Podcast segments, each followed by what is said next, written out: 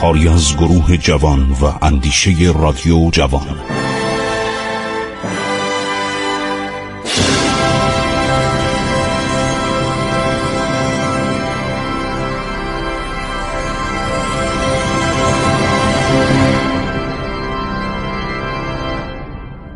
بسم الله الرحمن الرحیم.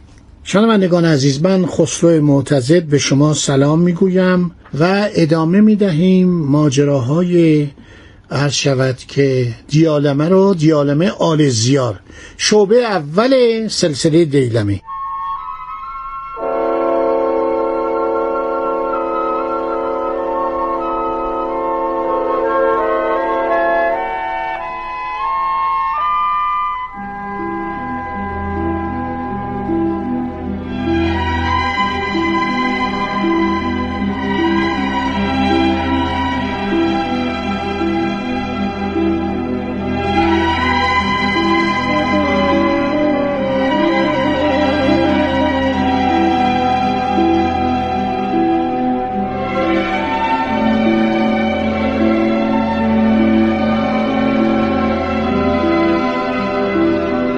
ببینید آنچه که در این مورد می‌تونم اضافه کنم یه مقدار توضیح بدم.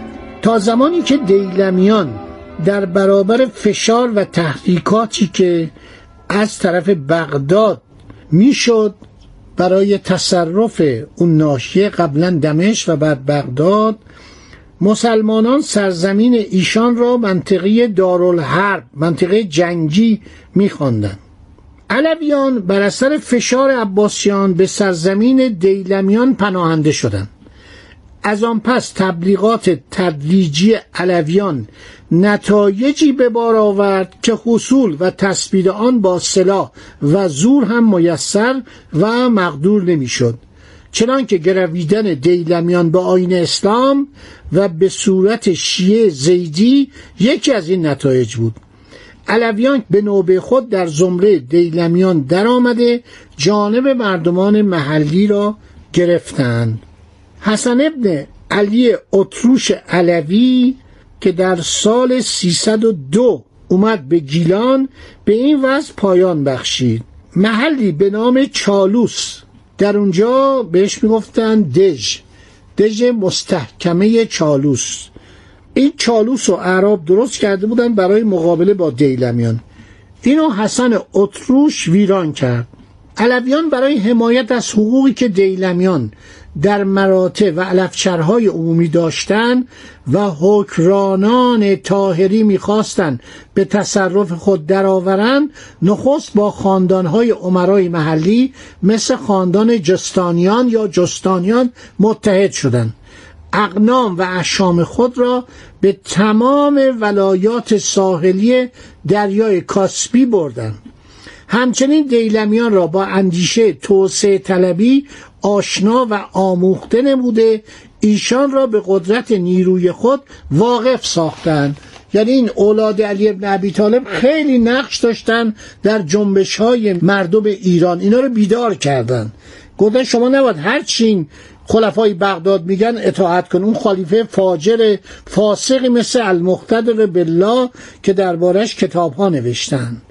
کم کم علویان قدرت را در تبرستان و مازندران به دست آوردند بنا به گفته تبری مردمان هرگز حکومتی درستتر و عادلتر از حکومت حسن اتروش ندیده بودند.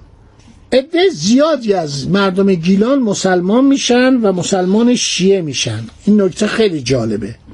حالا در همین زمان عرض شود که به طوری که خدمتون عرض کردیم زیار قیام می‌کنه. مرداویج آل زیار مرد آویز یعنی مردی که می جنگد با مردان. با مردان دست به گریبان میشه. ایشون قیام می‌کنه عرض شود که و بعد قدرت زیادی به دست میاره و فرمان روا میشه.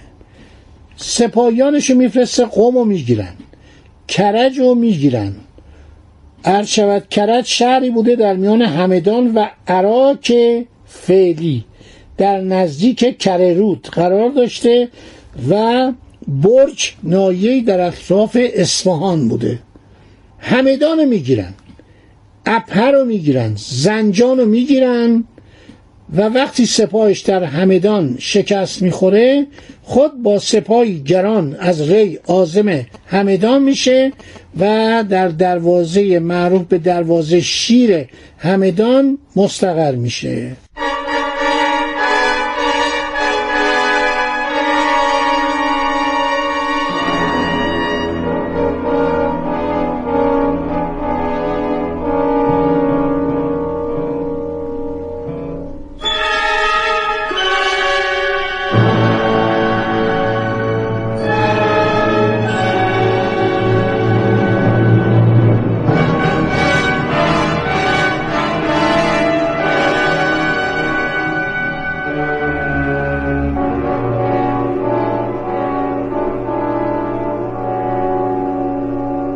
خب اینو مسعودی مفصل نوشته.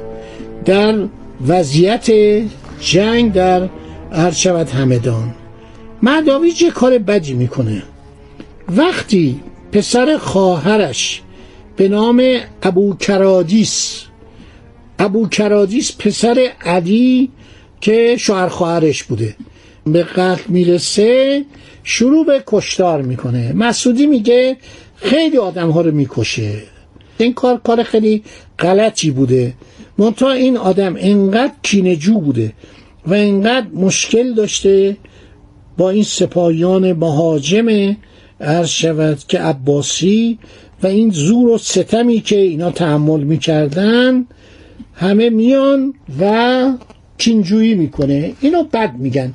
ابن مسکوی هم بد میگه. خب این پادشاهان ایران متاسفانه در تاریخ ما زیاد دیدیم. همین شاه عباس بعضی وقتا کشتار می‌کرد کارهای بدی می‌کرد. یعنی آدم نمی‌تونست باور کنم پادشاهی بیاد پسرش رو بکشه و چهار تا پسرش رو کور کنه. اینا از مزار یعنی از زیانهای استبداده از چاپلوسیه یا مثلا نادرشاه شما فکر کنید نادر وقتی اومد یه آدم پدرش پوستین دوز مرد بسیار شجاع.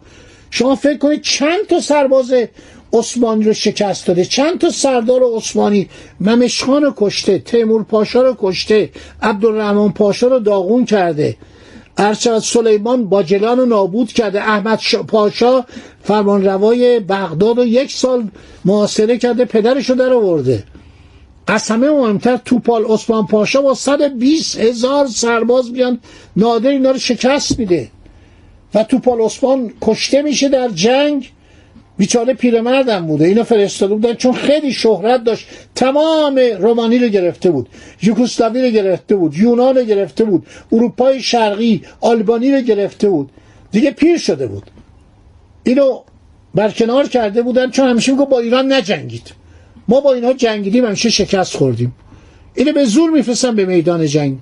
در همدان اولین جنگی که اتفاق میفته در همین کرکوک بوده همین کرکوک. و این نادر طوری شکست میده سی هزار سرباز نادر کشته میشن و فرار می‌کنه میاد به همدان ولی ناامید نمیشه. سربازا رو جمع می‌کنه و دوباره حرکت می‌کنه با هشتاد هزار نفر. با صد چهل هزار سرباز توپال عثمان. مواجه میشه با توپخانه و زنبورک نابودش می‌کنه. این پادشاه آخر عمرش ببینید چی میشه. چه ستمگری میشه. چه جنایاتی می‌کنه. چقدر مردم بیگناه رو می‌کشه. چه چرا مالیات ندادن. تازه میلیون ها روپیه میلیون ها کرور روپیه از هندوستان آورده بود. حساب کردن 85 میلیون لیره استرلینگ اون موقع با چندین میلیون جواهر از هندوستان آورده بود. آخرش دیوانه میشه. پسرشو کور می‌کنه رضا قلی میرزا رو. خیلی از شاهزادگان می‌کشه. شاهزادگان افشار رو خیلی از فامیلای خودش سردارای خودشو می‌کشه. محمد تقی خان پدر نیروی دریایی ایران قیام می‌کنه علیه. این بسیاری از بستگانش قیام می‌کنن. تماسب خان جلایر علی قلی خان برادرزادش. آخر موجبات قتل این فراهم میشه. به خاطر ستم. حالا در اینجا این کارهایی که مرداویچ کرده قهرمان استقلال ایرانه. اولین کسی که سر بلند کرده بعد از یعقوب بلش. ولی خیلی کار بدی کرده. خزائنش از مال انباشته میشه. دستور بیدهد تختی از طلا که منصب جواهر باشد تاجی از طلا آراسته به انواع جواهر برایش تهیه کنند. رفته چند نفر پیرمرد پیدا کرده از اولاد موبدان. گفت آقا تاج سلاطین ساسانی رو برای من بسازید. به من بکشید رو نقشه. تابلو کنید ترسیم کنید. یه کتابی بود به نام سور ملوک و ساسان. من براتون گفتم یا سور ملوک الفرس. این کتاب تصاویر 27 پادشاه ساسانی کشیده شده بود در زمان ساسانیان. رو نقاشی خیلی قشنگ. نقاشی فن نقاشی در زمان ساسانیان خیلی رشد و نمو کرده بود. اون مانی یاد داد به ایرانیا. اون کتاب ارجنگ و کشید. ایرانیا نقاشی در ایران خیلی جفت تابلو میکشیدن. مثلا می‌رفتن تو خونه بزرگان. تو خونه بزرگان بزرگان یعنی اون اشراف اریستوکرات ها تابلو نقاشی میکشیدن ما صورتگر داشتیم نقاش داشتیم مثل نقاشان چینی. شما نگاه کنید نقاشای چینی چه آثاری خلق کردن. بعد از مغولم که اومدن ایران این مینیاتورای ایران و واقعا چینی ها ما مدیون چینی ها هستیم. برای اینکه چشما رو نگاه کنید چشما موربه. صورت ها مثلا صورت رستم و به صورت یه نفر چینی کشیدن مغولی کشیدن.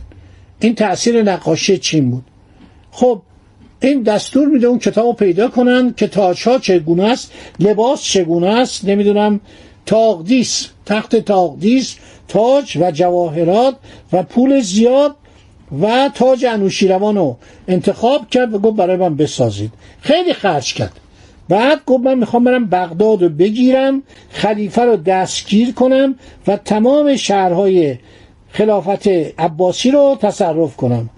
معلف کتاب الفخری می‌گوید مرداویج می‌خواست بغداد را بگیرد دولت آل عباس را به خود منتقل کند.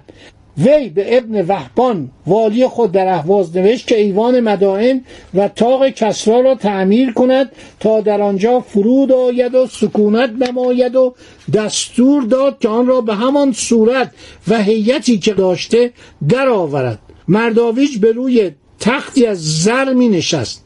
پایین تر از آن تخت تخت دیگری از نقره گذاشته بودند.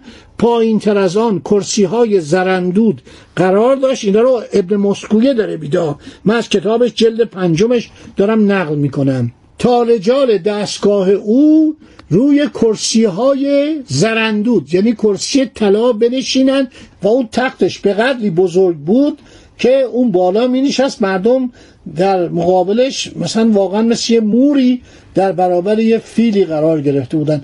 از بالا تاج آویزون می‌کردن رو سرش. تاج کیان انقدر سنگین بود که آویزون می‌کردن. تا همینجا رو داشته باشید تا برنامه آینده باقی ماجرا رو برای شما عزیزان بگویم. خدا نگهدارش ایران با شکوه. 2800 سال تاریخ.